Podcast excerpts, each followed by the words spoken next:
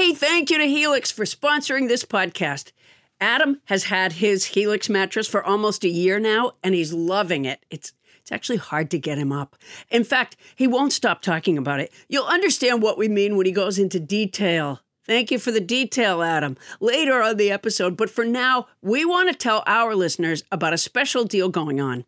Our Sleepy Time Pal Helix is offering up to 30% off all mattress orders and as if that's not enough, two free pillows for our listeners. Go to helixsleep.com slash Paula. That's helixsleep.com slash Paula. This is their best offer yet, and I'll bet it won't last long. With Helix, better sleep starts now.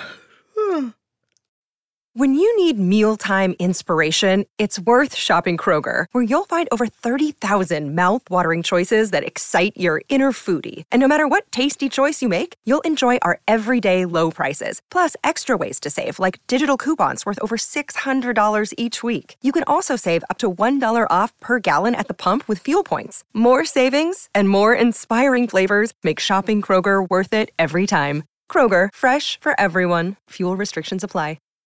Adam, are you recording? I am. Rec- You're high, Bonnie. I know I'm so stoned.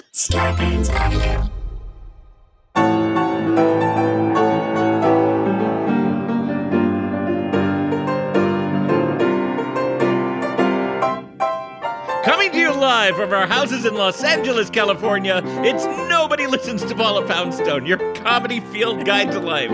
Tonight, table for two, please. With theaters still closed, Paula continues her search for another job. Could she handle the rigors of being a restaurant hostess? Can she deal with the flood of customers who all want the window seat in a joint that during the pandemic only has one window seat? Tracy Willet was in the New York City restaurant business for over a dozen years. She's here to give Paula the menu of skills she needs to work the front of the house. Plus, Ireland. Toni Anita Hull and Bonnie Burns, God help us, give us the lowdown on the Emerald Isle, a country which is littered with men named Thomas Coyne. I'm Adam Felber, the man who every week tries to guide our conversational seating to a rational order by placing the unsavory topics by the metaphorical kitchen door and letting the handsome discussion sit in our front window. And now, please welcome the woman who never has a seating chart and greets our guests with a poo poo platter of topical digression. That'd be Paula Poundstone. Hey, you guys. All right, It's so nice to be with all of you. I, I first, uh, I want to thank tonight's house band, Nobody Zack Ford on the piano, coming to us from Washington, D.C. Um, Thank you. so thank you, Zack. Thank you, Sounds Zack. Fabulous. Um, I, I think it's important that the listeners um, have a little backstory here, which is that uh, Bonnie Burns has had a uh, like a Dental I think procedure. it's like a, she's had a like an infection uh, in a tooth or some some bad dental problem that's very It's an painful. abscess. It's Thank called you. It's an abscess. And Okay, so they you go. gave, they told her to alternate, what was it, Tylenol with Advil? Was that it? Yeah. Something like they that. said they said take I'm so stoned I can't even But my say the point to you is you cannot be stoned from Tylenol and Advil. So she's Yeah, you can. psychosomatically stoned. No, you can't. Toni, you don't Google get- it. No, you don't get stoned from that. But Yes. You can take I'm enough v- to get to get pretty high. no, and Bonnie has taken No, Bonnie has that's taken too much. We've established that. Yeah, no, she was like that already. So my uh you know when somebody that you know and love is in pain and you feel helpless and and so I was trying to think, you know, what I could do uh, for Bonnie, and the and the truth is not a lot, um, but uh, I, I I did find um, this little um, piece in a in a newspaper. Um, a Massachusetts man who fell asleep while listening to tunes with his earbuds couldn't down a sip of water the morning after. An x ray taken at a local hospital revealed the man had accidentally swallowed one of the wireless plastic earbuds and it became lodged in his lower esophagus.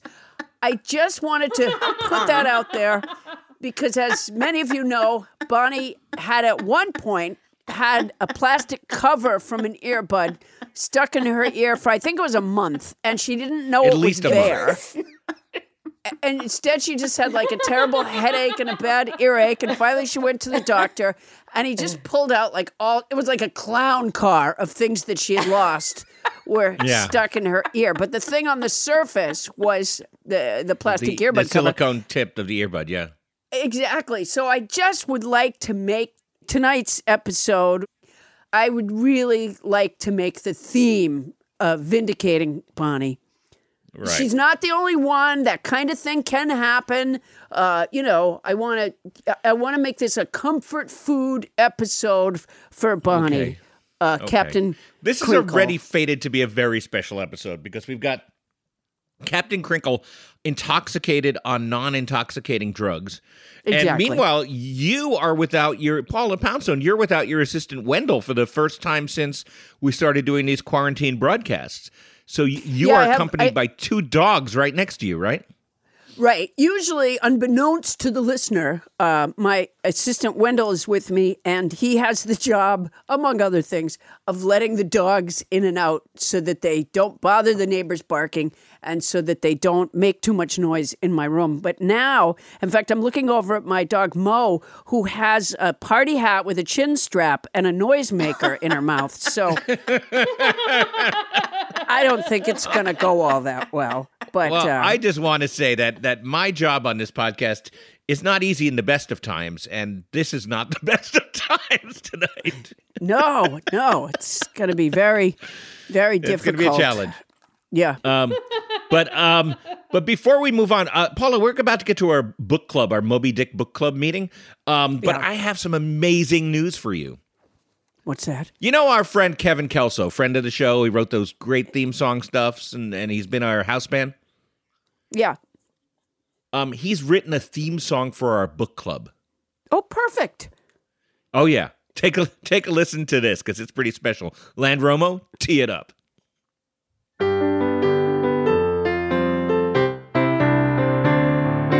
Call me Adam Felber.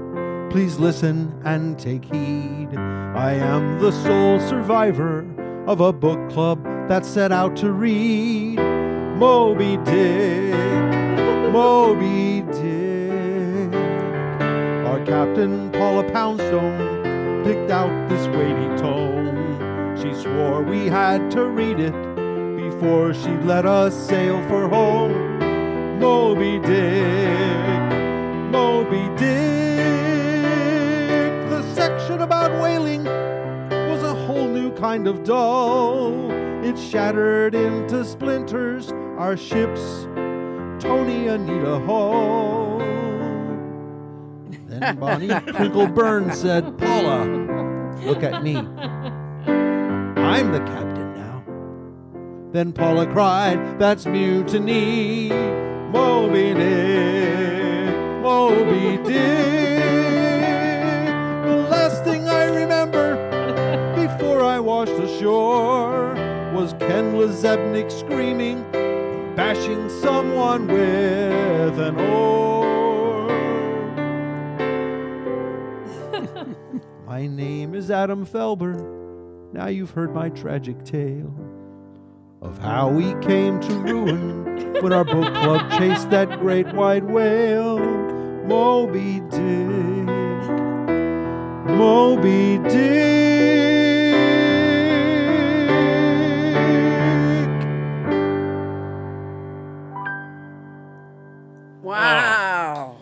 Yeah, that's fantastic, isn't it? I'm just gonna say I feel seen by Kevin Kelso. Like we are really embarking on, uh, you know, a real challenging literary task here, and Kevin appreciates what we're doing, and I think that's wonderful. Yeah. Uh, Kevin, that was fantastic. Thank you so much. And you know, I do, I feel a little, I feel a little puffed up by it, you know? Like you're right. Like it's a, it's a mission. Uh, yeah, it's a good Yeah. feeling. I, I, and I, I'm a big advocate of reading. You you know, we started to read Moby Dick. As you know, Toni Anita Hull tried to jump ship any number of times. And, uh, Right. We've kept And her on I- the steady. Yeah, yeah. I've insisted that we stay the course. Uh, okay. Well, let me call this meeting to order. Here we go. I hereby call our meeting of the Moby Dick Book Club to order. Paula Poundstone, you were you were talking, please. Um, yeah, uh, yes, thank you. Uh, I uh, I reclaim my time. Um, Reclaiming my time. yeah, uh, reclaiming my time. Uh, I'm really enjoying reading Moby Dick. It's um, very deep, and I'm, as you know, a deep person. And yes. so, but tell us what your experience specifically of chapters. I think it was thirty-five to thirty-nine that we were doing this week. As you know, I'm a very deep person, and yes. well, Yeah. you you go first. Go ahead. You go first. Me? Yeah. Um. all right. Full disclosure, and this is hard for me, but um, I have to confess that last week Toni Nita Hall mentioned she'd rather read Cosmo magazine than Moby Dick, and so I ended up picking up an issue of Cosmo and reading that instead of Moby Dick. You didn't. I I did. I read Cosmo this week. You shallow. I, can't believe that. That Okay, well, uh, he- here we're just talking about having a mission, the importance of the club, and steady as she goes, and you're reading Cosmo? all right, all right, all right. I'm sorry. Well, let's let's have let's go to Bonnie Burns. Bonnie Burns, tell us about chapters 34 to 39 or whatever it was, because you, because I didn't read them. I read Cosmo. Okay. Well, I have to say, I I'm really I've really gotten into Moby Dick. It's a really gripping story. But when Toni started talking about Cosmo, Oh, wait a minute. it, it's it's embarrassing to admit this.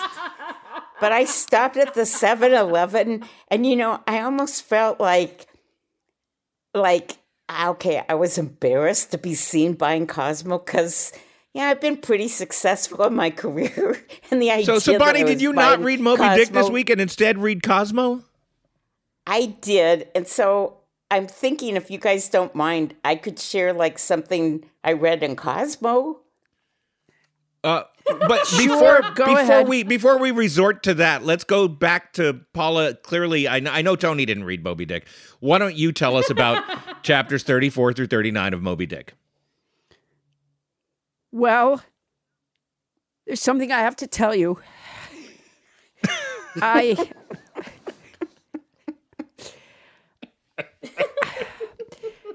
After Toni talked about Cosmo, Yeah, I went out to buy one, but I found another magazine uh, with the title Secrets to a Clean Home, and I bought that instead.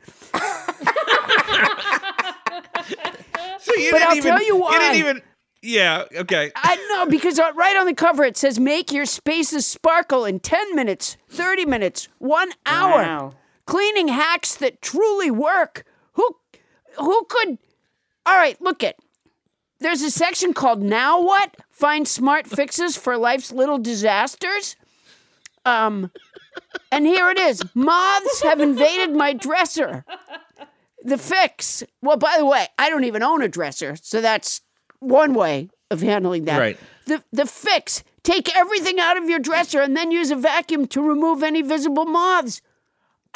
I would have known that without this fucking magazine. Yeah. Anything that looks like a moth.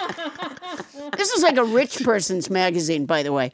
Um, Yeah. Any any anything that looks like a moth in your dresser, you want to get that out of there. You don't even have. What is this magazine? Was it like ten bucks or something? You don't even have to pay me. That's a freebie. You got a moth in your dresser? Take it out. Yeah. Wait, so you didn't you didn't read Moby Dick and you didn't pick up an issue of Cosmo? Then wipe down your dresser inside and out with a damp cloth to remove any difficult to see larvae or eggs. Well, the other thing you might right. want to do is Order, stop playing order. that sex. Then don't play the moth sex music. That's a good idea, and then they won't be leaving larvae in your. That's a good idea. All right. Thank you, Paula. Does Yeah. does anyone Here's- else this, here This is the opposite of Cosmo, Adam. Uh, on page 10, one of the secrets to a clean home is um, don't fuck. Oh, yeah, that is not very true about Cosmo, but it's it's, it's, it's not even that good advice. But okay. Yeah. No, it's part of the Um, way you keep your house clean. Is you, you focus on the important stuff. Get the hell out of bed and get going. That's one of the It's- things. Does anybody else have, uh, for want of anything else. Cosmo? Bonnie, share us your thoughts on Oh. this month's Cosmo. Okay. Well, all right. So I went to a column that they have called Dieter's Notebook. And they had a couple of tips in there, you know, to lose weight. And one of them was the one bowl diet. And The one you could- bowl diet. yeah, the one bowl diet.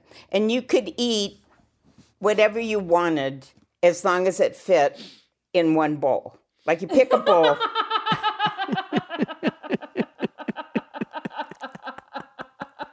How big is the bowl, Bonnie? They didn't say. They just said Well, oh, there's the there's there's the catch.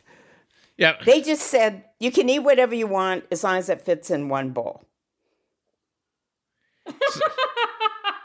So uh, are you trying that? No, then they had another tip. They had another tip. And that was about, you know, how like you a lot of people go off their diets when they go to restaurants because they don't have the nerve to like specify what they really need to stay on their diet. So their suggestion was like say, you know, for dinner you're supposed to eat like a three and a half ounce hamburger patty. So their suggestion was you get a postal scale, you bring it with you. When your meal Oh, comes, you take the, you know, like piece of hamburger, you weigh it on the postal scale so you know you're getting what you need to stay on your diet. And their point was don't be afraid to get what you need, take care of yourself. Okay. That is That's, some of the um, worst advice I've ever heard in my life. What's I more wouldn't, important? I wouldn't bring a postal scale. I would just bring like a big scale and I would say to the waiter, I'd say, okay, hold that plate and then step on this scale. And and then and then I'd say, okay, now put the plate down and step on the scale again. And can you do that subtraction so I can know how much that food weighed? Th- that's how you That weigh is pets. absurd.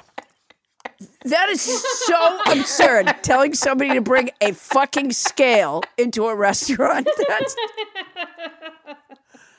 well, that's their- ridiculous. their I have to agree with you. Um, um, let me let me let me ask you something, Bonnie. I I read this month's Cosmo cover to cover. Um, I didn't see anything about the one bowl diet. You didn't? No. Well, maybe I had, you know, I got it at 7 Eleven. They don't, you know how like the issues come out, like maybe it's Oh. the March issue, you're still in February. Maybe we had, Right. I had the February issue. No, Oh, that might be no, it, 'cause I- I read the March no, issue. No, no, that's not what it is. Um, s- the 7-Eleven edition has more stuff. More stuff about food. yeah, Um, and the more stuff the and, the and more stuff about how it's okay to eat anything you want. Yeah, As long as it comes in one bowl. Yeah, Yeah. the 7-Eleven edition usually says a lot of stuff about eating Kraft macaroni and cheese, donuts, uh, uh, hot dogs, and Slurpees, and that that's very seductive to your man. Toni Nita Hall, what are your impressions of what I'm guessing was a Cosmo issue this week? How did you know it was a co- Cosmo issue? You know me so well. Um, so you know, I was reading our horoscopes and I felt like all of them were very accurate Oh, Really? for everyone on this call. Yes. Um, so Paula, you are a Capricorn, right? Yeah. So it says you're busting your ass to stay on top of your to-do list. Cappy and TBH, you're starting to feel very over it. Luckily, Aries season is like a month-long vacay for your sign.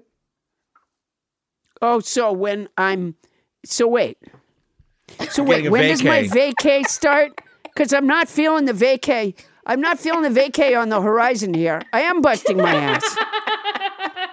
You are busting your ass. but it's it's been almost it's been at least I don't know, 30 years of busting my ass, 35 Well, years on of March busting my ass. 21st, that all changes, Paula Poundstone. Oh my gosh, yeah, I can't 'cause of wait. Ar- thanks to Aries. Uh, thanks to Aries. But wait, Toni, So- I just want to share with you one thing. Don't let wine spills on the tablecloth or grass stains on your child's pants worry you. yeah, that's a that's a boy. That is a privileged life. That that's what's worrying you. You you know the tablecloth Yeah, stains no, and is. and the grass stains on my kids' pants. I'll tell you, at this point in our world, what one wouldn't give for a kid to have grass stains on their pants? That's right. Honey, go outside. Uh, uh. Honey, get up and go outside. Go play outside for a little while. I don't want to. I don't want to. it's a dream come come true. Grass stains on your child's pants. Uh, all right, go ahead, Toni. So, who else's um, his horoscope do you have? Um, Bonnie, are you a Gemini? I am. So your nine to five is feeling like a 25 8, but you can thank Mars in your sign for giving you the stamina to get shit done and also for seriously revving your sex drive. Whoa. Oh, yeah. Well, Yeah. I, I, I think it's I think it's been noted by most listeners of this show that Bonnie's been kind of um uh, on the randy side over the last month or two. Maybe that's her her horoscope that, that did it. Yeah, what, Bonnie? What happened to your tooth again? It's a, a what? Oh, do I have to repeat it? It's gross. An No, abscess. oh, abscess. thank you, Yeah. Toni Anita. Yeah, that's what I meant. Abscess. Boy, you know, n- nothing turns, and you'll find this in the in the dark section of um, Cosmo. Nothing turns a woman on like a tooth abscess. That's. I mean, I don't even read Cosmo, and I knew that. Yeah. But I, you know, let me Um, let me let me just tell you something that I think you guys don't know. Oil-based stains require immediate attention, so just keep that in mind. That's good to know. Toni, anything else, or does that cover us? What about Um, Adam? Adam. I didn't read your horoscope yet. You're Okay. a Cancer, right, Adam? I am indeed. I indeed. knew it. I knew it. I knew Um, it. I knew it. So- I knew it. You have big dreams, Cancer, but you're feeling stuck in your shell. Tip It's okay to take things slow. Work toward your goal steadily, and you'll grow along the way. Oh, Yeah, that doesn't feel have like me at all, does it? Adam. No, it does. I, you have been growing. I've noticed it. You guys have you Here in my noticed how shell. Adam's been growing? Um, yeah, I've noticed it. absolutely. Are you saying Yeah. I'm Um, fat? No. No, oh feels no, I'm like not it. talking about like that. No, I'm talking about you know as a human being, really, you know, really developing. Um, Oh, well, thank you. Yeah. yeah, uh, Yeah, that's awful nice of you. yeah. I've noticed it. I, you know, I don't know if anybody else has noticed it, but I've noticed it. Your involvement is Yeah. very impressive. Your evolvement is very impressive. Oh My my, evolution. gosh. It's yeah, his Yeah. evolution exactly. I don't think it's Yeah. evolvement. Um, no. Yeah, You're so high, Bonnie. Um, this okay, is not high. You can't get high from Advil. Tell me, tell me that you've looked this up already, Toni. Um, I'm looking it up now. You can't. busy While you're looking it up, I want to report on my experience of Cosmo, and I was surprised because we've made fun of Toni for uh, for for her Cosmo readership, and I hadn't looked at Cosmo in many many years, and it is not bad in the way that it used to be. It's bad in an entirely new way. I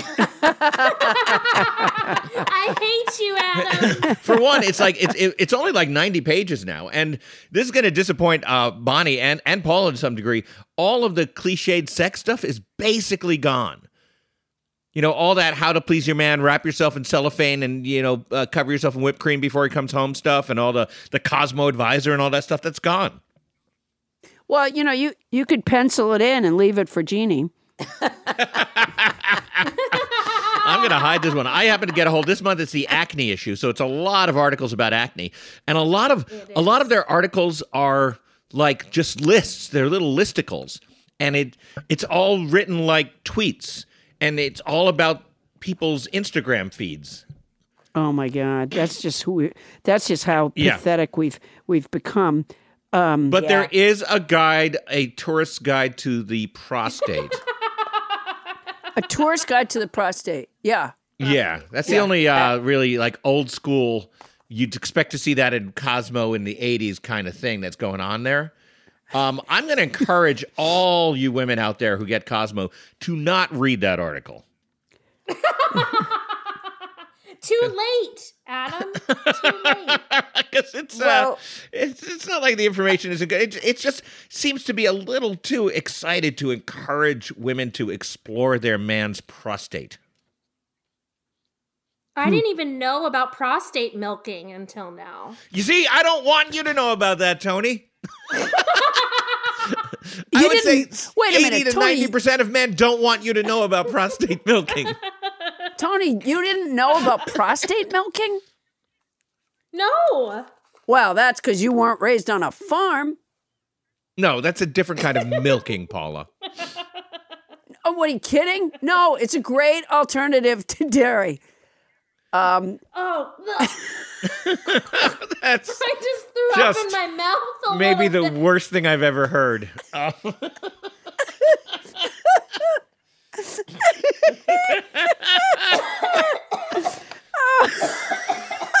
Oh my god. all right, I just, I just want to say that one thing that I would advise everyone to do is drop three denture tablets into the toilet bowl. Let them sit for about 30 minutes. The non abrasive chemicals lift away stains and kill bacteria without damaging the porcelain. It's just something I like to do.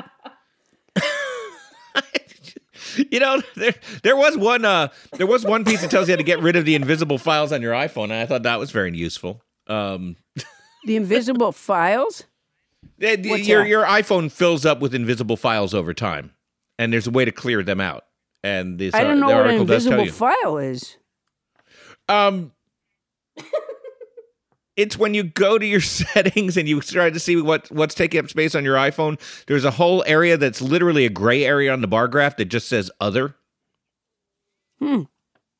There's a way to get rid of all those.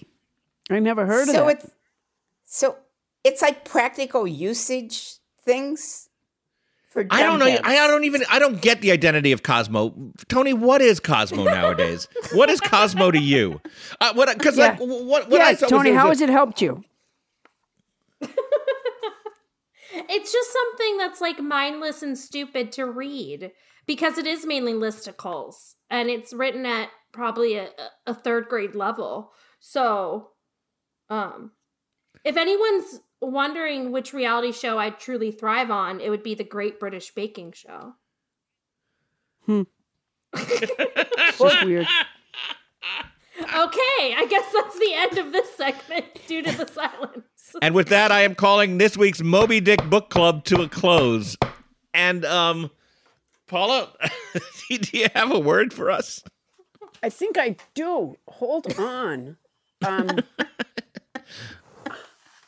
I I do, but I I think even more importantly, um, when you buy a caddy for your cleaning products, um, Yeah. the kind that has compartments in it is more efficient than just the big open caddy. That's all I want to say.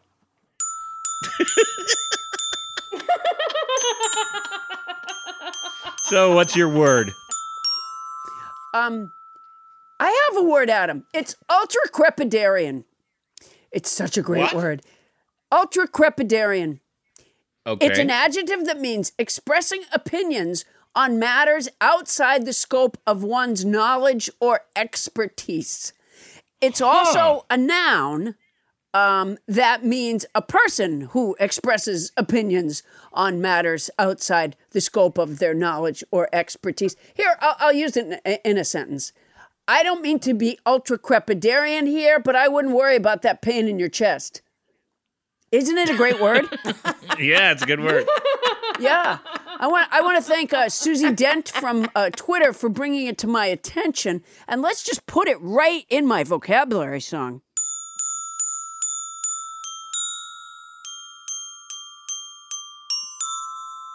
Um, let's see. This week's word is ultracrepidarian. It's an adjective that means expressing opinions on matters outside the scope of one's knowledge or expertise. It's also a noun that means someone you'd describe as ultracrepidarian.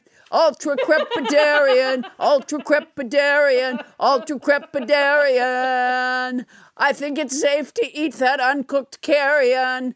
Last week's word was insensate. It's an adjective that means lacking sympathy or compassion, unfeeling. Get up and do all my chores even though you're still healing. The week before that, the word was assiduous. It's an adjective that means showing or done with thoroughness and great care, like how I carefully backcomb my hair. Going back before that, the word was lubber. It's a noun that means a heavy, clumsy, stupid person. Once you've called a friend that, your relationship may worsen. And not long ago, we had ubiquitous. It's an adjective that means present, appearing, or found everywhere. So many men are growing facial hair. Let's never forget Gallimaufry, which I pronounced wrong until nobody James Harder corrected me. It's a noun that means confused jumbler medley of things. Hodgepodge, who's podge, hodgepodge. Adam doesn't think my song is replicable, replicable, replicable. But I do, I do, I do, I do.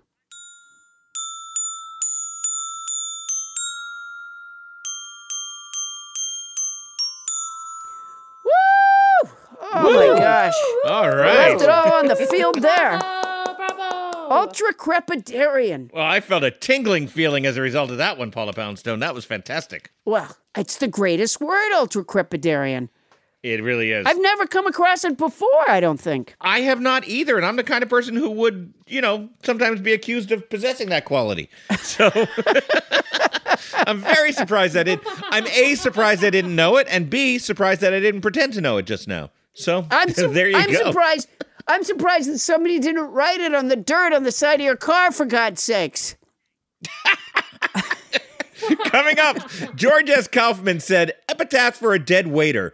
God finally caught his eye. We'll learn how to catch the eye of a restaurant waiter or hostess. That's next on Nobody Listens to Paula Poundstone. Lose a leg, lose a leg, lose a leg. God damn it, Bonnie. Hey, Paula, it's been almost a year now since I got my Helix mattress. And as you remember, there was some drama surrounding Helix mattresses. Because Oh, when oh Helix gosh. first sponsored us, Bonnie took the mattress and Yeah. she's been loving it. But finally, I got my chance to get a Helix mattress and I sleep so well. I mean, the family bed is where we all gather. We watch movies in, in our room occasionally and everybody just piles on it and it it's comfy. And yet, when one person hops on, the other half of the mattress doesn't fly up. I'm a fan. Know, Adam, everybody is unique and everyone sleeps differently. That's why Helix has several different mattress models to choose from, each designed for specific sleep positions and feel preferences. Models with memory foam layers to provide optimal pressure relief if you sleep on your side. Models with a more responsive foam to cradle your body for essential support in stomach and back sleeping positions plus enhanced cooling features to keep you from overheating at night. And if your spine needs some extra TLC, they got you. Every Helix mattress has a hybrid design combining individually wrapped steel coils in the base with premium foam layers on top. It is the perfect combination of comfort and support. I agree with that last bit. I don't get all the technical stuff about the mattress, but it is soft and supportive. Helix offers 20 unique mattresses the award winning Lux, which I got, and ultra premium elite collections, the Helix Plus, a mattress designed for big and tall sleepers, and the Helix Kids mattress designed for growing bodies and endorsed by child sleep experts. And my daughter now wants one. So, how will you know which Helix mattress works best for you and your body? You go to their website, take the Helix sleep quiz, and you find your perfect perfect mattress match in under two minutes. You know, when you said you can't follow all the technical stuff, it's really not that technical. You know, uh, no matter what way you sleep, they have a mattress that will support and comfort you. How hard is that? Uh, you know, when you say it that way, it seems a lot simpler. I take it back. That's my boner. And your personalized mattress is shipped straight to your door, free of charge. And Helix knows there's no better way to test out a new mattress than by sleeping on it in your own home. That's why they offer a 100 night trial and a 10 to 15 year warranty to try out your new Helix mattress. Well, I like that there's a warranty, but they can pry that mattress from my cold, dead hands. I took the sleep quiz. I was matched with the Helix Midnight Lux. I got the Lux, and I love it. It is such an upgrade from my old mattress. You know, I think Bonnie got the Midnight Lux She did. too. Yeah. You're not here. Don't want to take Adam's word for it? Well, you got Bonnie's word. Helix has been awarded the number one mattress picked by GQ and Wired magazine. It's even recommended by multiple leading chiropractors and doctors of sleep medicine as a go to solution for improving your sleep. Your sleepy time pal Helix is offering up to 30% off all mattress orders and two free pillows for our listeners. That's a lot, and it's already not that expensive a mattress. Go to helixsleep.com slash Paula. That's helixsleep.com slash Paula. This is their best offer yet. It's fantastic. It won't last long. With Helix, better sleep starts now. Well, not right now. And if you're going to get it anyway, Use our code. Hey, Paula. You know, every once in a while we get a new advertiser that I get super excited about. And I have to say, just because of the circumstances of my life, right now I'm really excited about our new advertiser, Quince of Quince.com, the clothing provider. Not to be mistaken for Quince from Midsummer Night's Dream. And let me just say this, and maybe it's not important to an advertisement, but when I was in the fourth grade, our class put on a production of A Midsummer Night's Dream. Okay. And I played I played Peter Quince. There, there's the connection. One of the mechanicals. That's a great connection. Also, yes, has nothing to do with this, which is that um, Quince is an online clothing store, and as you know, Paula, I've uh, I've lost a little weight lately. oh right. 75 pounds. Yeah. So I literally have no clothes that are in my size until I just ordered some stuff at Quince and I figured like here's a chance for me to create a new look for myself. A whole new image. And how's it going? Not bad. I mean, the clothes are fantastic. I know that you ordered some too. What I got is I got Yes. the Comfort Stretch Traveler five pocket pant. And I got the um oh it's so and I got the hundred percent European linen shirt and it looks breezy and it fits beautifully. And these are like premium pieces of clothing that are selling for like you know thirty dollars a piece or starting at thirty dollars at Quince.com. It's awesome. I look good. I ordered the brushed lounge jogger. Ooh. And, you know, I put them on when I came back from New York. I pulled them on, and I, I swear to you, okay, this is not scientific because I was tired already, Right.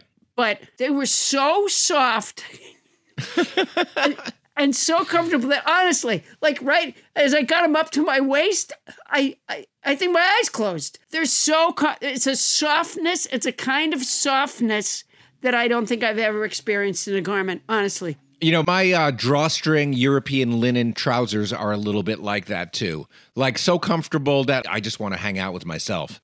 Sure. Yeah. yeah. right. And they're European. Keep that in mind. They're oh, they are so European. And you can get those kind of, you can get washable silk tops, you can get uh, 14 karat gold jewelry and like all these accessories. Quince sells a lineup of timeless pieces that keep their customers looking effortlessly chic year after year. I'm not certain that I look chic, but certainly if I did, it's not going to take a lot of effort. I now look chic and I feel pretty great. And Quince only works with factories that use safe, ethical, and responsible manufacturing practices and premium fabric. It's all good as far as I can see. Is it my imagination or did they cut out the middleman? They cut out the middleman, Paula Poundstone. I love it when they cut out the middleman. That's the thing. They cut out the middleman. That's fantastic. So be like me and Paula. Get warm weather ready with Quince. Go to quince.com slash nobody for free shipping on your order and a 365 day returns. That's Q-U-I-N-C-E dot com slash nobody to get free shipping and 365 day returns. Quince.com slash nobody. And honestly, I look fantastic. Paula, you won't be able to keep your hands off me. Oh, I can't wait. And don't think that if you had to return something, don't think you're sending it to a middleman because they cut out the middleman. They cut out the middleman. That's quince.com slash nobody. And if you're going to do it anyway, Use our code. Hey, it's Kaley Cuoco for Priceline. Ready to go to your happy place for a happy price? Well, why didn't you say so? Just download the Priceline app right now and save up to 60% on hotels. So, whether it's Cousin Kevin's Kazoo concert in Kansas City, go Kevin, or Becky's Bachelorette Bash in Bermuda, you never have to miss a trip ever again. So, download the Priceline app today. Your savings are waiting. Go to your happy place for a happy price. Go to your happy price, Priceline.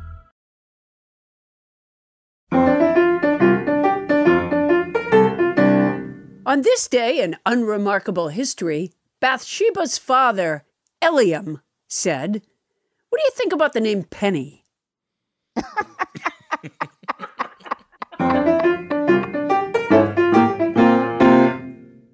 And here we are back to this very special edition of Nobody Listens to Paula Poundstone.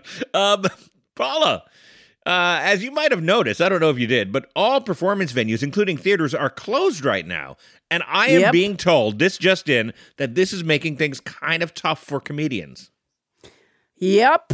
I, you know, I I do the thing where I walk up and down the street with a, a, uh puppet theater uh, uh, with my head through the curtain of a puppet theater, and I tell jokes that way. But it doesn't seem to be paying the the, bills. Yeah. No, doesn't doesn't seem to be. So, would you say you're looking for a new job? I am looking for a new job, Adam. I, I, I Uh-huh. want a job that's that pays money but is satisfying. I, I like I like people. I'd like to be with people. Um, are, are you, is there something that you thought to yourself the other day? You know, Adam, it's a huge problem. That's how I make my living. So I'm looking for a new job. And the other day I thought, restaurants are opening up again. Maybe I could be a hostess for a New York City restaurant. Oh, that's a good idea. I mean, uh, you've worked in restaurants before. I know you worked in a pancake house, and I know you were a dishwasher. I've yeah, I've done multiple restaurant jobs. I've worked in two different pancake house chains. Uh, plus, I used to serve my kids frozen waffles. So I've really kept my hand in the world of pancakes. But have you ever been a hostess? I was a hostess at Bickford's Pancake House on Speen Street in Natick in Okay, 19, 1976, 77. I'd, I'd imagine that that might be a little bit different than being a hostess at like a schmancy New York City restaurant or something. Well, I'm not sure why you would know, Adam, Mr. Ultracrepidarian. I'm not sure why you would know that. Well, I, I wasn't trying to be ultracrepidarian so much as introduce our guest. Oh, go ahead. Introduce our guest, would you? Because fortunately, we have. If you just said Adam, I, I don't know. Maybe, uh, maybe I could learn something from a New York hostess. Then I'd be able to just kind of go into the intro. Oh, I see what you're saying. Yeah. Yeah. Um, you know, Adam, maybe I could learn something about being a, a New York City restaurant hostess. Well, fortunately, Paula, we have a veteran New York City restaurant hostess here on the line, maybe, maybe she can help you see if it's if you'd be up for the job. Yes, it's time for Career Corner, where we learn about the wide world of jobs. Would you like to be a fireman? How about a train engineer? Maybe you'd like to make a living as a spot welder. What can you do with your life? Career Corner has the answer. This week, let's explore a career as a restaurant hostess. Here to help Paula discover if she could cut it in the stressful, high stakes world of restaurant hostessing is Tracy Willet. She was a New York City restaurant hostess for 12 years. Please welcome the aforementioned Tracy Willet. Thank you, thank you. I'm so glad you're here. As you heard, Tracy, my background in hostessing is not what would what would set me up for uh, working in the high stakes world of New York City um, uh, uh, restaurant hostessing. Oh, I think I think with your sense of humor and and your personality, you'd be set up no problem. The Pancake House experience is you can walk right in. Oh, really? You think? Yes. Okay, good. It dovetails nicely. Okay, let me let me ask you this. Um, tell me what your job was specifically. Tell me what tasks you did as a hostess. Let's start there. Okay. Um, well, when I first started, I there's pretty much three pieces to a restaurant host. There's a a runner, which is the person who is just walking the guests to the tables. You pull out the chairs. You make sure um, if they have kids, they have a high chair, coloring pages, and crayons. You're just getting them set up at the table and making sure they feel welcome. There's the prep position, and this is the host who really manages people who are on the wait list. Um, Oh. If it's a really schmancy restaurant, you're going to have a huge crowd going out the door waiting to get a table, and you go into the bar and really, you're basically prepping people, letting them know how much time until their table's ready to settle up at the bar if they're almost ready. And then you have the deck host, which is like the maitre d'. Um, this is the person that's really dealing with all the stress. They typically have um, a headset in their ear, and you have managers telling you, you know, five more minutes until this table finishes, and um, so get the next get the next table ready. You have bussers telling you the table's set and ready. Get them down. Get them down. And were your Um, restaurants schmancy or fancy or fancy schmancy? They were they were fancy schmancy. Yes. Oh, Do you want to name them? Can you name them? Which which fancy schmancy restaurants? I can't. I can't name them. oh, are you still in the business? I'm not in the business, but I you- I mean I made my living doing that. I would feel awful if I Yeah. if I said I- something to throw them under the bus. You- It's Yeah, not like I you were CIA. You worked in No. the restaurant business. I think she's making. I think she's making the right decision. I do. Uh, Really? wait. So okay, yeah, because we want to ask her questions like this. Like, okay, Tracy, did you seat attractive people in the most visible spots? yes. W- That Okay, was like it's so it's so bad, but yes, it was called they actually have a word for it. It's called merchandising. Oh, and it really is like we were trained to you know there's certain spots in the restaurant that are right by the window and when people are walking by we want them to see these glamorous people sitting there uh, so yes we Yeah.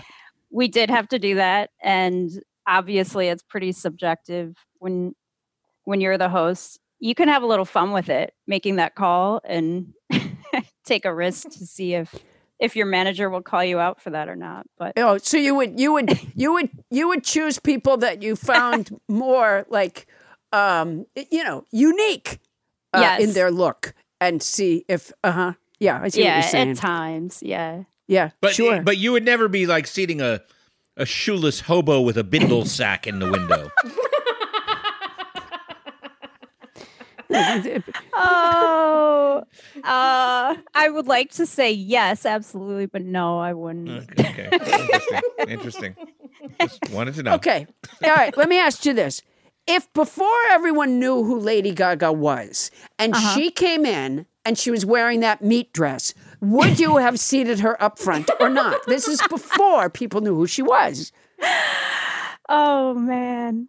Um I I wouldn't have. I wouldn't have, but there is something to be said about New York and trendy. If you're unique, it's going to catch attention, it's going to grab people's attention. It may be, but probably not the meat dress. Yeah, I think the meat dress was just a bad call on her part. Exactly. It might be a little Yeah. too unique even for New York. And by the way, Yeah. try to say unique New York three times fast. It can't be done. It cannot be Nope, done. It cannot Now- be done. Tracy, how do I go about getting a New York City hostess job? Is it who you know? Please tell me I don't have to fill out an online application. it you do not I, I would not say you'd have to fill out an online application it's really um, if if you have a friend who works in the restaurant a lot of people get jobs by their friend referring them who already works there.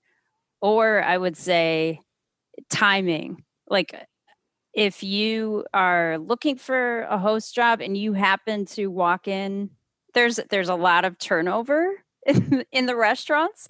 And if you happen to walk in right at the moment where they are just desperate for a host it might be perfect timing. I, Then I you get mean, the job I- right then. What if you go in and you just bug the shit out of the host until they just throw down the, the waiting list and go, "Fuck it, I quit," and then you and then you go to the manager. Like, You just step "Does- right into the yeah, role. looking for a job, uh, uh, hostessing.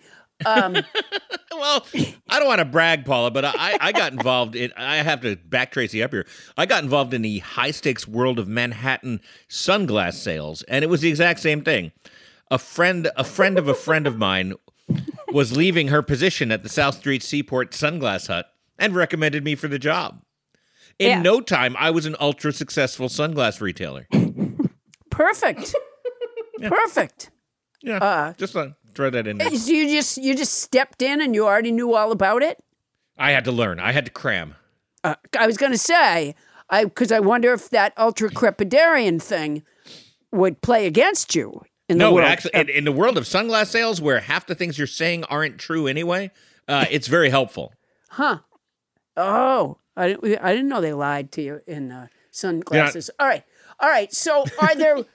Um, Tracy, Adam, I hope you don't mind if we step away from sunglasses for a minute and talk to Tracy about hostessing at a Not New totally York comfortable with it, City. but uh, I'll I'll let this play and see where it goes. I hope I'm not out of bounds here in any way. Tracy, is there anything you Tracy, is there anything you want to say about sunglasses to appease Adam? Thank you. I would I would just say that I can imagine that'd be a tough a tough job trying to get people to buy sunglasses. It's, it's really not, Tracy. I think you're underestimating how tough your job was because it's Yeah. it's really really easy. There's there's always a sun. It's easy to get people to buy sunglasses because they sit on them, drop them, lose them, uh, and scratch them. So th- they're constantly buying sunglasses. What are you kidding me? Um, uh, and Adam used to give this little cloth that had sand on it and say, "Use this for cleaning." And so people were constantly buying sunglasses. Oh yeah, they were scratching Um, things up. All right, Tracy, are there regulars at your restaurant? And are you supposed to like know their names and, you know, kind of chat them up a little bit? yes, yes. There are all kinds of regulars. You need to know their names. You need to know where they like to sit. You need to know what they order. If they happen to show up without a reservation, they just decide spontaneously to come that day and you don't have their table available, you need to go to the table and talk to the person, the the guests who are sitting there. No. Oh yeah, Oh my yeah. gosh. Yeah, say- you gotta. At the regulars now, not all regulars are like this, but a lot of them they are extremely particular, and I mean, they'll tell you we spend all our money here. We want our table. We come here all the time. Get them up. Well, people want a sense of belonging, don't you think, Tracy? Yeah, no, I absolutely do. They they like knowing that you're going to recognize them and you're going to give them that attention and they know that you're Oh. going to make their food exactly the way they want it and It's just like that sentimental theme to this Cheers sitcom. You want to go where everybody knows your name and gets the fuck out of your seat. Yeah. All right. Well, you know, everybody, author Pearl Buck said to serve is beautiful, but only if it is done with joy and a whole heart. Is it possible to be a hostess with a joyful whole heart? We'll find out when we come back.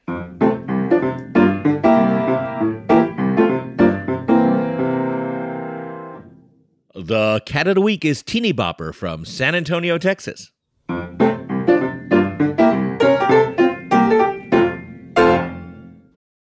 This episode is brought to you by Reese's Peanut Butter Cups. In breaking news, leading scientists worldwide are conducting experiments to determine if Reese's Peanut Butter Cups are the perfect combination of peanut butter and chocolate.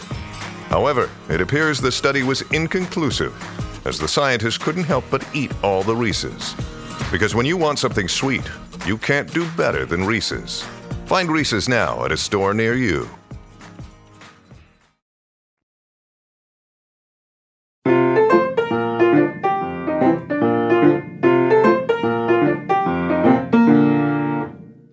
And we're back with restaurant hostess Tracy Willet. Tracy, you kick people out of their tables um, to to let the regulars sit down. How how does that go? Is that awkward? no we typically it's you walk over and very kindly and politely explain, you know, this is this person comes here every day. This is their favorite table. They love um, being a part of the restaurant family. And Yeah, To- but I'm an easygoing guy, and I feel like I might, especially if it was a fancy restaurant, I might kindly and politely suggest that everybody at the restaurant go fuck themselves. Me too. So- Me too. So somebody's got like so, and of course you- you're always talking to them when they just took a bite of spaghetti and there's like Yeah. pasta dripping out of their mouth and they're Right. still trying to you know twist the fork and get it in there, or they just had a bite of salad and there's a piece and of it's lettuce. a forty-five dollars plate of spaghetti Yeah, at, at, at, and- at and her you're like- restaurant, for Christ's sakes. yeah, and so so usually when if the if the circumstances come to where we would need to move a table, then the table that moves um, gets complimentary round of drinks or um, uh, they they they are Can we role play this moment? Like They're- Paula and I. Paula and I are eating at your restaurant. Oh, okay, all right, okay. So, all right. Um, so, Mr. Felber, uh, Oh, are you enjoying your meal? All right, so Tracy, how about it, it's it's me and you at the table because Paula's going to be the hostess. She's going to be you. Oh, okay, yeah. So you you and I are having okay. having a dinner. Okay. Okay. Uh, Miss, uh, Miss, Mr. and Mrs. Felber, are you enjoying your meal? I just want to finish this story. Thank you Oh. very much. So anyway, I looked at him and said, "That's not how you treat a prostate." Um, uh, uh, if I could just, um, yes. if I could, yes. if I could just, what do you um, want? you know, Miss, you see Mr. Winston over there standing in the doorway in that sharp suit and chapeau. Um, yes. Well, yes, I see him. He's a member of our restaurant family. Um, Oh, good, good. yeah, yeah. Um, I could, could could you top off this drink? I'm, I'm you know, in a minute, I'll do it for free. But Okay. right now, what I wanted to say to you, Mr. Felber, is Uh-huh. that um, uh, Mr. Winston, who you see over by the door, kind of glancing Yes. over this way. Oh, look, it's you're- Mr. Winston. Honey, do you see Mr. Winston? Yes, that's Mr. Winston, and he I'm is. asking my me- wife. Excuse me, I'm asking my wife. Tracy, Yes. do you see Mr. Winston? Uh, is he the one with the? You said the chapeau. I see him. I see him. Yeah, yeah, Tracy, honey, that's Mr. Winston, and he usually sits right where you're sitting. Oh, Yeah, it's a comfy Mr. chair. It's yeah, Tracy. Um, I think you'll find this chair over here near the kitchen so much more comfortable. Wait a minute, hold on here. Are you suggesting that my wife and I leave this prime table that we've had reservations for for the last three months? No, not your wife and you. Uh, Are you Just- gonna pay for the whole meal? If we move, I was gonna have just Mr. Felber move. Uh, Mr. Winston Wait, would like to sit it's my to wife's sit. butt that's in that chair. Yes, and and that's the butt that Mr. Winston would like to sit with. So, Oh, Tracy, how am I doing? Am I anywhere doing near so what well. you would do? Uh, yeah, yeah. He's a member. He's a member of our restaurant family. In fact, in fact, he's the fucked up cousin wrong. who no one really likes to talk about. well, if he's a member of the family, I guess he gets to have dinner with my wife, huh? Show me that kitchen seat. Yeah, and and and I tell you what, we're going to give you a little souffle cup of uh, of our tiramisu to go. We're gonna here, Well, I feel like I've won something wonderful here. Thank you very much. Here, Mr. Felber. I'll bring you over some to-go boxes, and you scrape your own food into them, and then take it out. But I have to say, this this new chair is a lot smaller than I usually like them to be, but uh, well, and it seems can- to be a folding chair. um, yeah. And here's could we get a TV tray over here? Excuse me, could we get a TV tray for Mr. Felber? Mr. Winston's at the door with his chapeau. Um, And scene. Oh, that was wonderful. That was just wonderful. Tracy, let me ask you something. If somebody Yes. came in to your fancy restaurant, right, uh-huh. and they Yeah. brought a big bowl and said, "You can fill this with anything I want," and then they took out a scale and weighed it, would that? How would that go over in the restaurant? they brought. Uh, I, may, I need to make sure I understand. They brought their own bowl And they said They I can have this much bowl. food. Yes, Okay. they said So I can can- have this much food. And then they brought a scale. I said, I want to weigh it. I want to know how much food I'm getting. Would that go over? You know, do you would you do that for only Mr. Winston, or would you do it for you know Tracy Felber as well? Well, you No, we wouldn't. We wouldn't do that for anyone. We'd probably tell Mr. Winston that the kitchen weighs everything as it's being prepared, and and we will make sure it's to the exact weight and preparation that the recipe calls for. Right. But if it has to fit in a certain bowl, Um, I all right. we would we fair. probably we would tell that guest with the bowl that unfortunately because of health code we can't use their dishes that they bring from the outside and Okay, I'm well- for real on that we like Bonnie's going to need to able do adapt a that. different Yeah. strategy. then, Let me just be honest with you about this. It's Bonnie who we're talking about. Um, all right. Uh, she writes a column in Cosmo now. Um, so has notebook. anybody has anybody ever taken umbrage, so to speak? Has there ever been like like what's the worst thing that's happened to you in the role of hostess? Uh, like a you know bad bad Yeah. restaurant behavior oh the worst thing that's ever happened i well or I mean, roundabout the worst thing. Yeah, dish Yeah, on yeah. some terrible customers.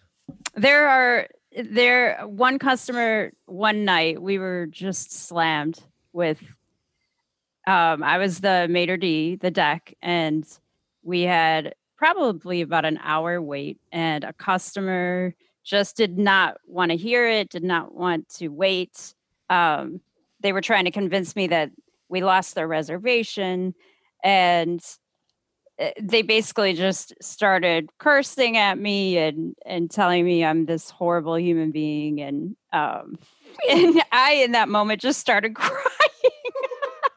Oh. Usually I could keep it together, but I don't know. It got to me that night and I think that's what made it the worst because I couldn't that's I would say the biggest thing about being a host is that you just have to keep that that face on no matter what. You have to keep the And what's the on. face? they you know smile welcome we love having you here no matter how no matter how you treat me no matter what you say to me you know you got to keep that that positive face on Huh. and I, I broke i broke character that night Yeah.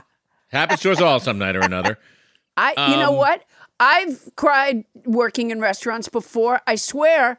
Um, it's one of I don't think there's many jobs that bring you to tears, but there's something about restaurants. yeah Yeah. Um, it's the the stress and everybody feeling like they should have what they get right now. Um, yeah, Hey, um, Tracy, are you bribable?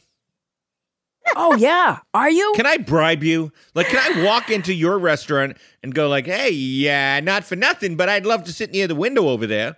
And oh, look, I just dropped an a hundred dollar bill. Do you mind picking that up for me? we can't it, it is so so tempting but we couldn't we we could not take the money especially when uh, there were times when like i said if the weight was huge it would be Yeah. yeah, we couldn't take it but there were a few times when um when regulars would come in and they would you take them to their table and they'd slip you some cash Just to be Um, nice. Yeah, really, just to be nice and just to say thank you. I think they always appreciated, you know, getting their table, well, sure. getting their their specific table. Yeah, sure. um, Um, and man, moving me to the kitchen. Uh, but so so you didn't take bribes, and that's a good answer. Now tell me the true answer. No, we really couldn't. We could not take them. I know there are restaurants where you can, but at the specific spots that I worked, we could not take. We couldn't take the money. Well, for purposes of employment, Tracy, could you point me towards the restaurants where you can take the bribes? um, all right. So speak. So speaking of which, how much can I expect to make? Um, With did a, you with a, when you got hired? Did you talk to them about, or it was just a set amount of money? Did you did you did you talk money with the manager when you got hired? Um, when I you usually start at minimum wage, Mm-hmm.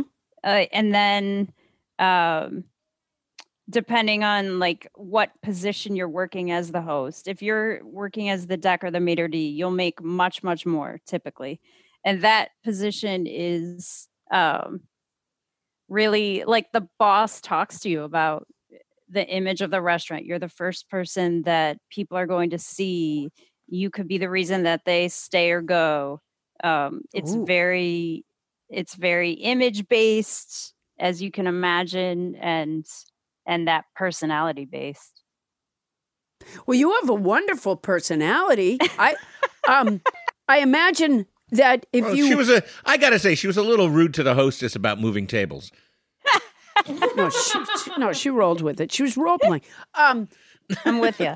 so what about how you look? Did they tell you how to dress and stuff like that? Um, it was they don't. The people that I worked for didn't necessarily tell me specifically how to dress, but it was very, very, very obvious that you're going for this uh glamazon sex kitten type of look. Really? And how was that obvious without them telling you? well, Was your here's the manager just like, you know what I like? Glamazon sex kittens. Just saying. Anyway, how are you today? Nice outfit.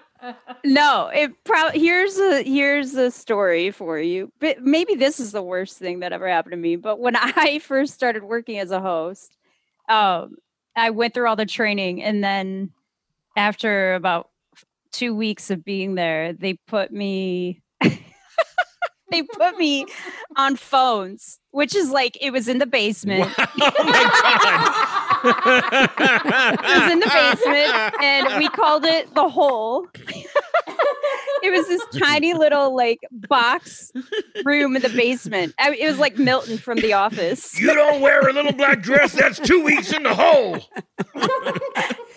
Boy, I, I bet you came up with this sex kitten glamazon look after that. no i i totally didn't i i was You at didn't get it. my feelings were hurt but then i was like this is great i don't have to go face to face with guests i just take calls and i can read when the phone's not ringing so i think it was You I didn't learn your lesson at all. Yeah. but it is it is um it's very clear that i mean it could be different now with the political climate and the me too movement Right, because Um, this must have been as much as two years yeah. ago. this was yeah it was definitely two years or more but okay. But I yeah can guar- I can guarantee you it's not different. yeah it's sad Uh, uh, wait, I want to ask you one more question. How does a New York City restaurant make itself sought after? What What do they do to make it the in place? Um, I would say a lot of it is word of mouth. A lot of it is celebrities um, going to your restaurant, and then you know it's written about in Us Weekly or whatever those, whatever magazine it could be in. Um, a lot of it is the the gorgeous people eating there, and people want to be a part of that. Well, sadly. Tracy, I can't eat everywhere. Um, and it's Tracy, also i think a lot of it too is like is is the food It- it- there's so many What? shows No. I lived in New York for a dozen years. It has nothing to do with the food.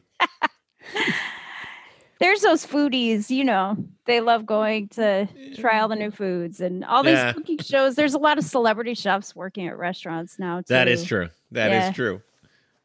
All right. Well, Tracy, I, I have to thank you so much for, for sharing this information. What we're going to do now is take what we've learned and put it through something we call the Pouncedonator. Paula, what do you now know about being a restaurant hostess and could you do that job? house band Zack Ford on the piano. You sound so great. Thank you for being here. If if you could just give me a little bit of background music, and I will tell you what the Pounce Donator spit out. I think I could be a New York City restaurant hostess. Mr. De Niro, hello. Welcome to the restaurant. We have your table set up for you right over here. Could I send over a Manhattan to get you started? Good thing you're not in Sherman Oaks, huh? And it's on the house, Mr. De Niro. We love having you, and I love your work. Uh, wh- what else would you like to start with? Your server will be right with you. If you need anything at all, my name is Paula. You know what? My name's Paula, even if you don't need anything. Mr. Timberlake, Miss Biel, welcome to the restaurant, your favorite spot right by the window. Could I send over a bottle of Sauvignon to get you started? Your server will be right with you. By the way, I didn't see the Britney Spears documentary. Mr. Bono, so nice to have you. It'll just be a few minutes. I, I know it looks like there are a lot of empty seats, but we have a long reservation list tonight. Give me a minute and I'll fit you in. While I have you here, Mr. Bono, do you have any idea how your U2 album got on the music on my iPhone? Oh, oh, you put it there. Oh, oh, ex- excuse me. Tina Fey, right this way. Sarah Jessica Parker, welcome. We'll get your server right to you because we know what you're doing in the city tonight. Mr. Seinfeld. Hold on, Mr. Bono, just hold on. Maybe while you wait, you can figure out how to get that U2 album off my phone. Excuse me. Miss Fey, Mr. Seinfeld just came in, and I was wondering if I could move you to a nicer table so I could see him here. See how it wobbles? It's not right for you. It's so fetch. Right over here, Miss Fey. Mr. Seinfeld, right this way. Yes, I see you, Mr. Bono. Beyonce and Jay Z. I've been rubbing on it, I've been surfing on it. Who would you like me to move for you? De Niro, over here. Pick up your Manhattan and your Brussels sprouts and get over here. Beyonce and Jay Z are here. I don't care. I'm gonna count to three. You're not over here and you pay for that drink. If you like it, then you better put a ring on it. All the single ladies, all the single ladies. I'm sorry, Mr. Bono, we're closed. Tracy Willet was a restaurant hostess in New York for 12 years. She was Toni Anita Hull's roommate, one of the one of the Legion. Thank you so much for being on our show, Tracy Willet. Everybody, Thank you, Tracy. You were great. It was This a lot of fun. I wonderful. it. wonderful. Thank you. Thank I'll take a table near the window. coming up, Ireland, the land where no man can touch its sod or breathe its air without becoming better or worse. That's what George Bernard Shaw said. We'll find out what Toni Anita Hull and Bonnie Burns think about Ireland. God help us all when we return.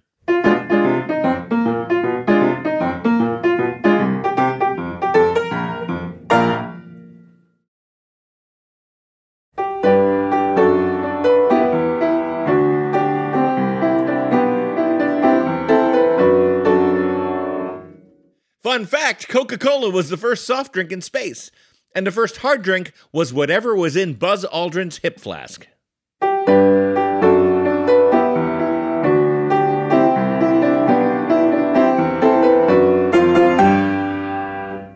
And here we are, Toni Anita Hull. We got an email from one of our Irish listeners, didn't we? we did. We Why, did. why are you laughing? Um, what is up? I don't know. Why is she laughing? Oh, no, Bonnie, don't you're know. Bonnie, you're high. Just keep it to yourself. Um, Yeah, it's the No. ibuprofen. That's This what it is. That's the ibuprofen wacky. talking. There's been so many antics. Yeah, Th- and this is this is our a lot of third antics. segment where things traditionally fall apart, but we got there early this week. So, um, We did. you got an email from one of our Irish listeners. I did. I, I I did. His name is John, and he wrote, "You have a small but loyal following in Connemara in the west of Ireland. We are enjoying hearing a strange brew happening, growing ever more alarming as Paula, Adam, Bonnie, and Toni interact in the moment. Way cool. By the way, there are about 30 Thomas coins locally, and none of them could survive even a brief power cut. Anyways, keep getting better.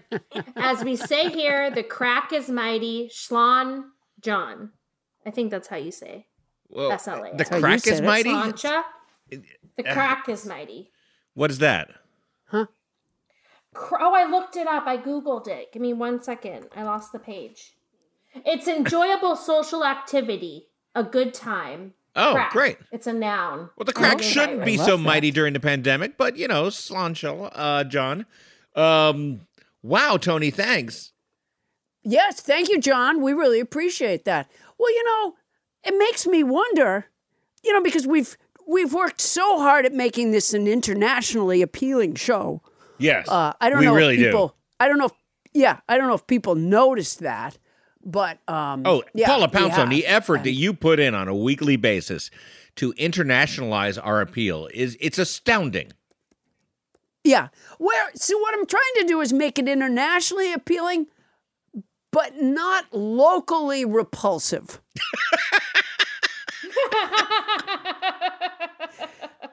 That's the fine line that I'm walking. You're threading the needle. yeah, exactly. You know, Yeah. Uh, Um, everything I can do to make that. yeah. So um, what? is What, there do- what do you what do you know about Is- Ireland, is- Paula? Is there a mighty wind blowing Wait, through? Bonnie, Does Bonnie. anybody else? Bonnie, Wait, So, uh, some, Are you- somebody are you- unleashed the kraken? yeah. Do you have like Chewbacca in your apartment? I mean, like, what's going on? I'm frantically trying to find this thing that was part of my presentation that I but accidentally you're, got you're, rid of. You're also frantically nose breathing into your microphone. Oh, I am. Yes. Oh, sorry. well, how do you know that's me? Uh, just because everybody else was talking. Yeah. Um, Oh. Bonnie, do you need to call your mother and have her bring something from home for you? did Did you leave your your poster on your bed and now you need your mother to bring it Yeah. to school? That's what it is. Yeah. All right. Yeah. Well, Donnie, Bonnie, And- see if your mom will bring you your diorama. I was asking Paula what she knows about Ireland.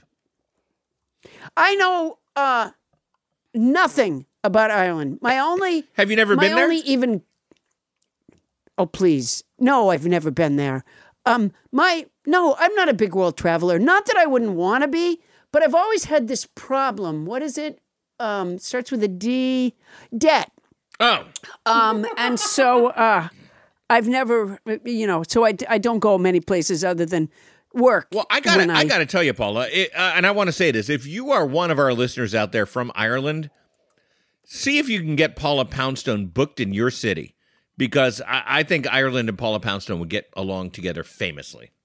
what i know of it is the movie the commitments Was do you remember that movie The Commitments? Yeah, yeah yeah, I remember the Commitments. So I Um, saw Ireland in the commitments, and then you know, I think Christopher Plummer talking about either a beer or an antiperspirant or a uh, or a soap, and that's pretty much all I know of Ireland. That's it.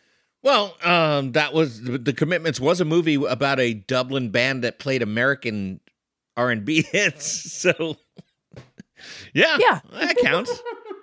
Have you ever had a bowl of Lucky Charms? Yeah, but I I'm not foolish enough to believe that that's actually in any way representative of Ireland. Oh, I am. But you know what? We can we can resolve that because we figured it was time for another in our series of reports on a far off land by the team of Toni Anita Hull and Bonnie Burns. Welcome them both. Bonnie and Toni, everybody. Yeah. Now you guys have been tasked with reporting on Ireland, and Paula and I just can't wait to hear it. Yeah. Okay. Well, you know, I think Paula might really enjoy Ireland. I will say this I thought that I knew a lot about Ireland, but it turns out I don't. So I don't know if you guys know this, but Ireland, you might think that the national symbol of Ireland is the shamrock, right? Sure. Guess what? It's the harp, and they're the only country in the world to have a musical instrument as its national symbol. Wow. As an Oh my ul- gosh. As an Well- ultracrepidarian, I will tell you that I knew that. Th- You know what? That's astonishing. And that's certainly worth fighting for right there. That they're the only country with an instrument as their is their what? Their symbol? Their Yeah, yeah, their it's national their symbol. national. Yeah, huh. It's so lilting. Yeah. Okay, guess what? The Titanic was built in Ireland by 15,000 Irishmen in Belfast. Wow. I didn't know that. Was Leonardo Huh. DiCaprio one of those Irishmen in the movie Titanic? he played some sort of guy who worked on the Titanic. Didn't that movie start in Ireland or something? Oh, I think he did. Yeah, I wasn't kidding. No. Okay, I don't I I don't think it's I don't think it's a I don't think it's a tribute to Ireland that, you know, the ship that went down came from there. So they that can't be what they brag about. Yeah, we might want to skip along here. What else, Bonnie? Keep us going. These are great. Yeah. Okay, the guillotine. I had always thought, you know, France guillotine. That's what I thought. It was used in Ireland before it was used in France. What did they call it? The guillotine. I don't know. Guillotine. That's a French word. Um, I think your second answer, I don't know, is No, they probably called more it, they, accurate. called, they called it keep that the fuck away from me. yeah. yeah, yeah. That can- oh, he's got one of those head choppers. Yeah. Yeah. yeah. It's the choppy thing. Oh, you better behave or you're gonna get the choppy thing. Yeah. I have two more before Did I you turn get it over Did to you my. get this from the from the Downer Book of Ireland? Yeah, These are not happy Irish facts. I know it's like guillotines and Titanics. Can you bring it up a little bit, Bonnie? yeah. No, I thought these were interest. This was interesting information about Ireland. Okay, Definitely. So, How much get- meth get comes to the out of cancer rate? Yeah. you know, okay. um, I have two more things before I turn it over to my colleague Toni Anita Hull. The White House, our White House, was designed by an Irishman. I didn't know that. And built by slaves. this is just getting happier and happier. Okay, It was Here's- it was designed Okay, well then I'm gonna I'm gonna give you two more facts since you said that. All right. uh-huh. The potato famine killed how many Irishmen? See, I have it. Yeah, right. Okay. The submarine was invented in Ireland. What? Yeah. Yeah. How many were lost? How many were lost on the first voyage?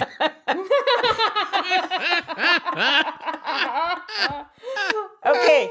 Here's the last one. I'm going to close on a high note. This is great. Can Go you ahead. hear my no- dog Mo crying? Can Can you hear Mo crying? She's crying behind me. Well, that, Yeah, well, she she's also does done that, whenever she hears Danny Boy, right? Here's Yeah. okay. She just There's oh, no Oh, snakes in Danny Ireland. I hear the harp a calling. There are no snakes anywhere on this island. We invented submarines.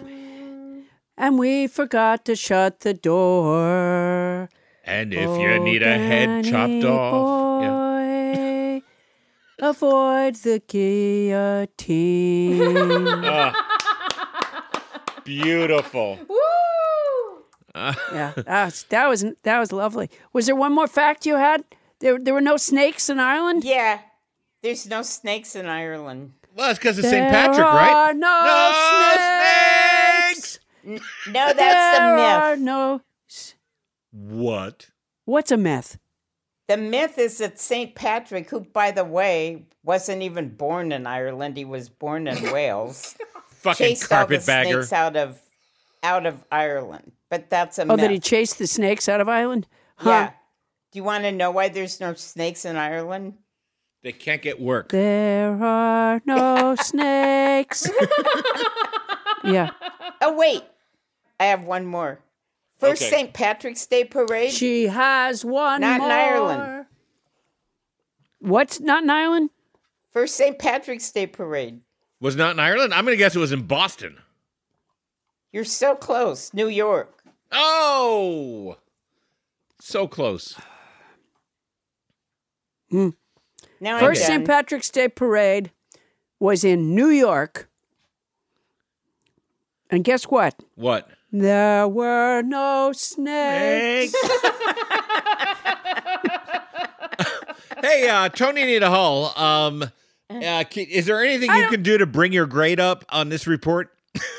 I don't see how you can get any better than what Bonnie's done. This is phenomenal. I know. I just want to kill myself, and I, I guess Bonnie has made me an honorary Irishman because now I feel suicidal. Oh, oh, Adam boy. Yeah. All right, go go ahead, Toni. Go ahead. Um, so I did live in I lived in Ireland for one summer when I was no Oh, fucking farmer. shit. Okay, now Everything we talk about, you lived there and you roomed with them and you did that job. You, you're goddamn ultracrepidarian. You don't know all these things. Toni, I, I, I need to ask you: uh, if you lived in Ireland for a summer, rough estimate, how many roommates? Um, so I was what they call uh, a a woofer. So I lived with A families woofer? while I worked on their farm. Oh, for Christ's sakes. You worked on farms? That's Do you remember when I, said, fantastic. when I wanted to have like my eat, pray, I love, love this. moment? Yeah. This was part of it. Yeah. Anyway, so I love anyway. Ireland. I, no, I understand. Wait, what was part of you wanting to read Eat, Pray, Fuck? Wh- wh- No, why after was that? I after I read Eat, Pray, Love, I Uh-huh. quit my job and went backpacking, and I spent a lot of time in Ireland while I was backpacking, and I would live with people and help take care of. It's hard to find your way out of their Ireland for sure. Yeah. You'd live with people and help take care of their farms. Did they Mm-hmm. know that you were doing this? Yes, it's called woofing. Ooh, it's that Woofing. wee girl that lives in the trees. She comes and takes care of her farm at night. She does. She's a woofer, we call her. Any- a woofer, worldwide workers on organic farms. That's fantastic. Anyway, Oh, okay. throw in the so- organic thing, why don't you? Um, Make us feel bad. So I lived in Yeah. County Limerick. Um, Toni, did you birth?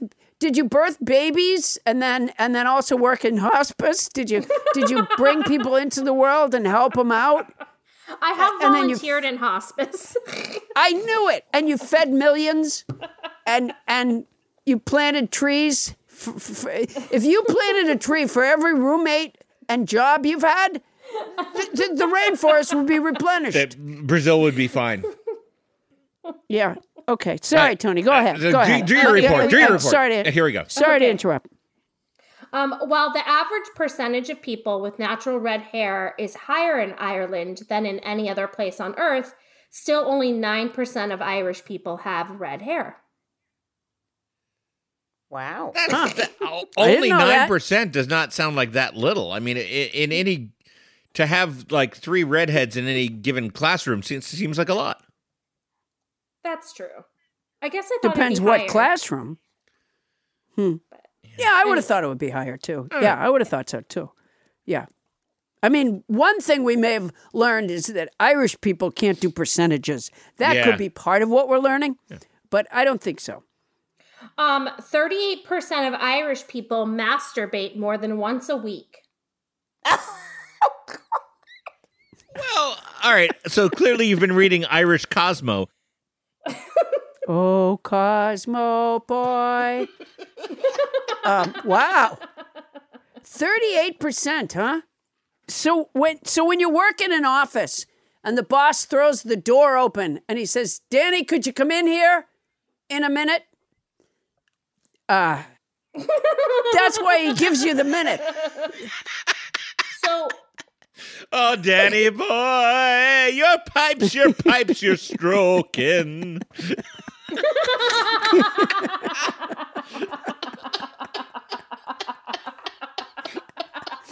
Oh my gosh.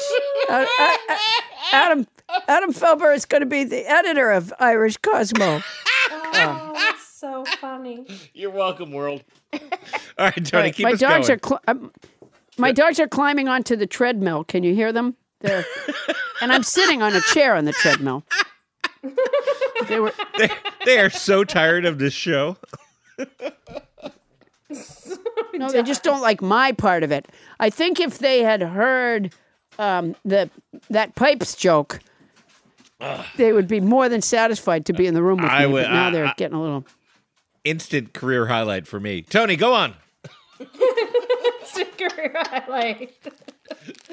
Um, it's a strange Irish birthday p- tradition to lift the birthday child upside down and gently tap their head on the floor the number of times as hi- their age plus one. Yikes. Yikes, indeed.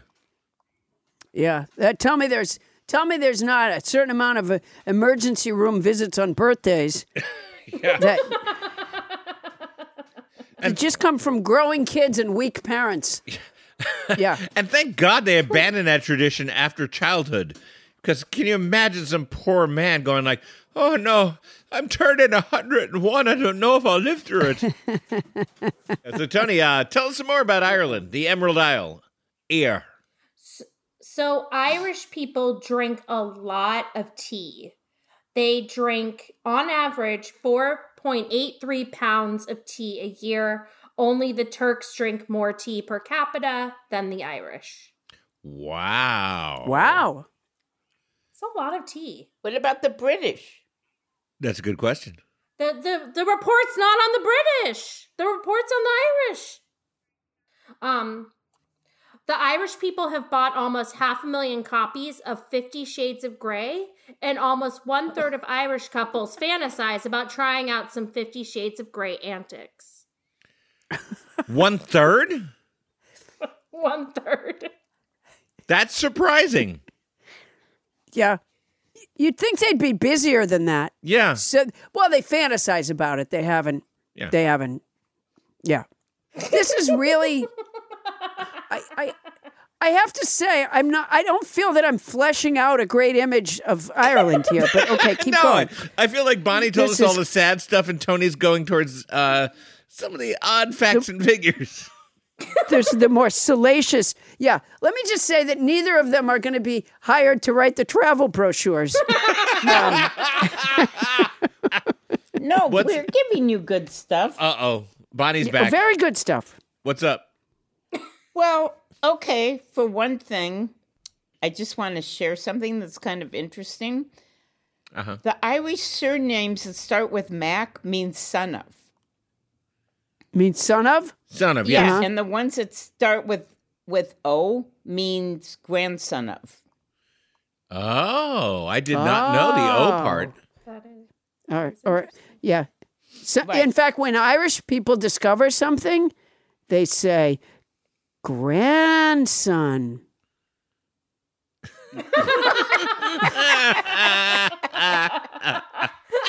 Here's some good things.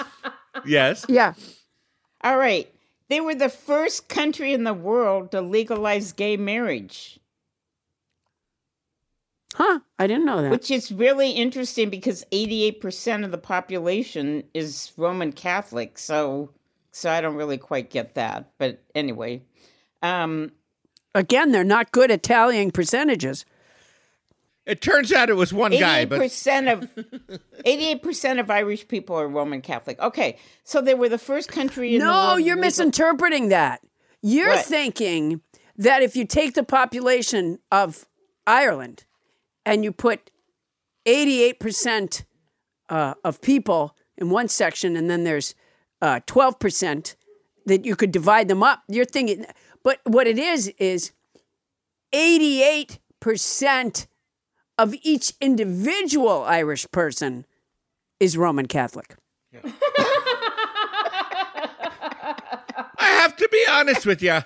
Twelve percent of me is Jewish. Yeah, exactly.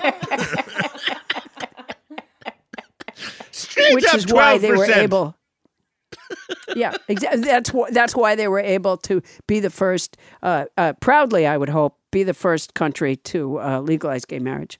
Absolutely. Okay, and Bram Stoker, the guy that wrote Dracula, Yeah. Irish. Sure.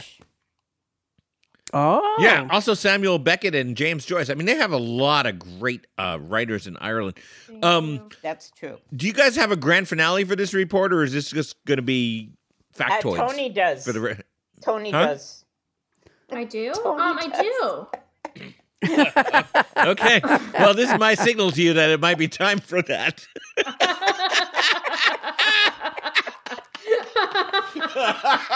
bring, bring it home, Toni. We haven't even talked about leprechauns. Oh, How can you Nathan talk about Megora, we haven't. Tell us, step up to the mic and, tell us and about the talk- program. Do you know that there aren't any female leprechauns? What? Huh? Well, no wonder they favor gay No. marriage then. I didn't know that. Also, never, I never even thought about it. Yeah, there are no female leprechauns. And leprechaun Huh. means small body. It means little body. Yeah. Hmm. I didn't know that. did you know that leprechauns have a troublesome cousin called the clurichaun? No. Yeah. They're, a it's clurichaun? a mythical tr- creature that shares many characteristics with the leprechaun. These beings are always described as drunk and surly. Oh,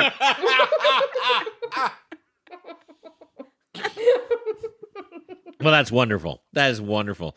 Is that is that the big finale? and there's also uh, CPAC Um, did they mention the CPAC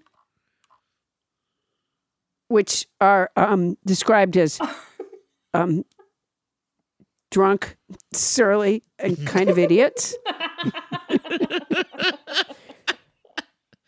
All right. Well, Wait, What? Go ahead.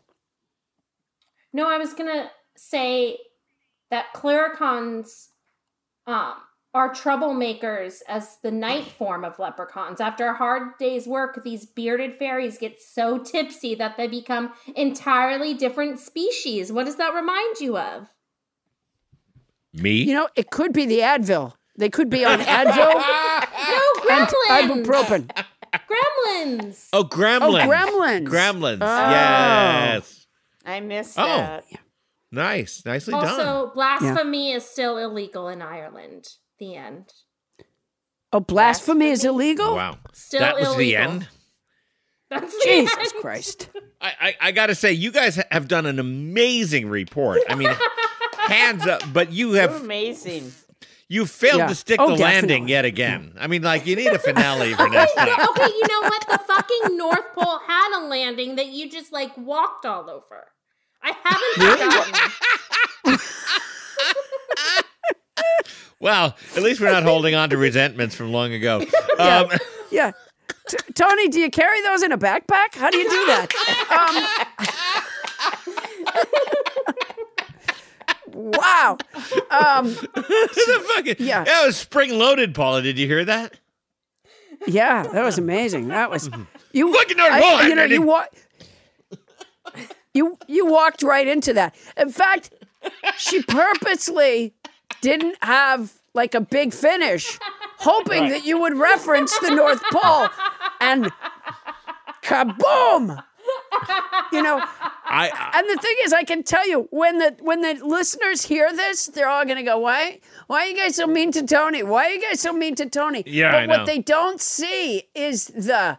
Um, you know the how she sets it up, how she Oh, lays yeah. like that game, Oh, like yeah. that game Mousetrap. How she lays out one thing carefully after the other, The and, just, yeah. and all of a sudden you you sprung it, and there's Adam inside that little red uh, uh, trap. which, which is why there's see. literally dozens of roommates out there nodding and th- saying, "Yep, that's why I moved out." Oh my god, yeah. It's not just roommates either. It's it's it's farm owners all throughout Ireland. Right. Yeah, she's like a sister to me. I don't talk to me sister. Yeah, yeah. It's it's farm owners and a lot of farm animals that were just caught, you know, by Toni in these the way she lays a, a trap.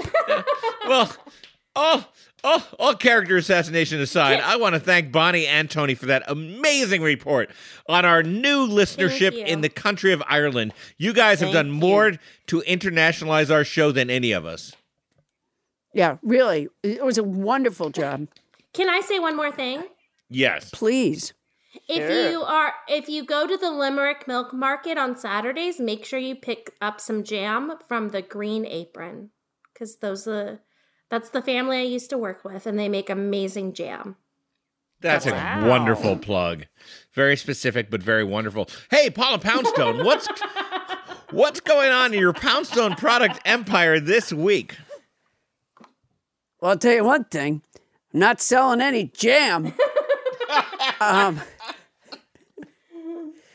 Adam Poundstone Industries, a subsidiary of Lipstick Nancy Incorporated, is humming along like a finely tuned machine. Of course. Um, faux spring will be here before you know it, those warm days just before you're hit with another snowstorm. And faux spring is the perfect weather for my remarkably soft tri poly blend t shirt in baseball or standard style with the self portrait on the left breast and a memorable quote on the back. Get yours at paulapoundstone.com and click on the store tab. I'm also available to make a video message for you to a friend or loved one for an occasion, or maybe just to lift their spirits. Order at cameo.com slash paulap33. That's cameo.com slash paulap33. And of course, many people know this. I can't say more right now because of ID. Heidi. Well, um, listen to our my Starburns Sports simulcast. If I can piggyback on you, Paula, that can be found on the Stereo app. Just uh, download the Stereo app. You can find me and Jeff Cesario calling live sporting events for free. And you know what? Adam Felber's got a new book and a new podcast coming, and I'm not telling you about it this week. Just teasing you. Oh. Oh yeah. Mom. Oh yeah. Adam's teasing me. Sorry. Subscribe to this podcast. It's free. You'll get it every week at no charge. If there is a subject or topic you'd like to know about, please tell us. We're at nobody listens to Paula Poundstone at gmail.com. Once again, nobody listens to Paula Poundstone at gmail.com. And that, ladies and gentlemen, is our show. Nobody listens to Paula Poundstone is hosted by Paula Poundstone and yours truly, Adam the Felber. Special thanks to our guest, Tracy Willet.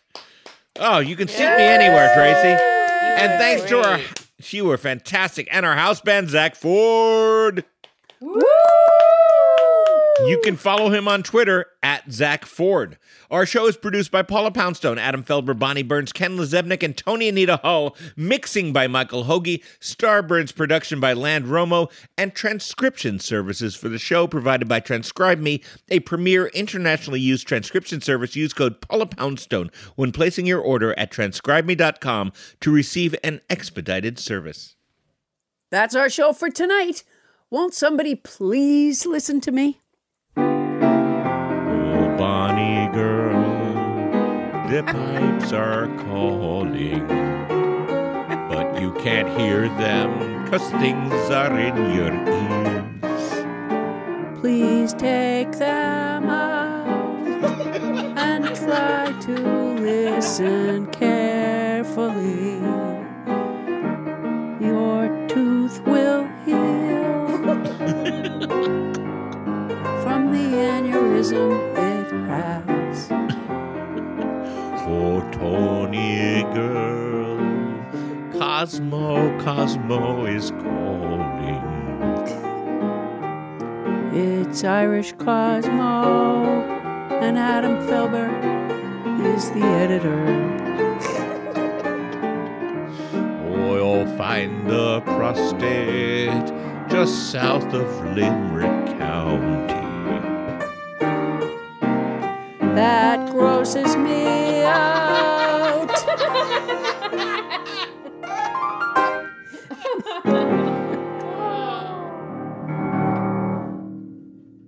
Starburns Audio, a podcast, a podcast network.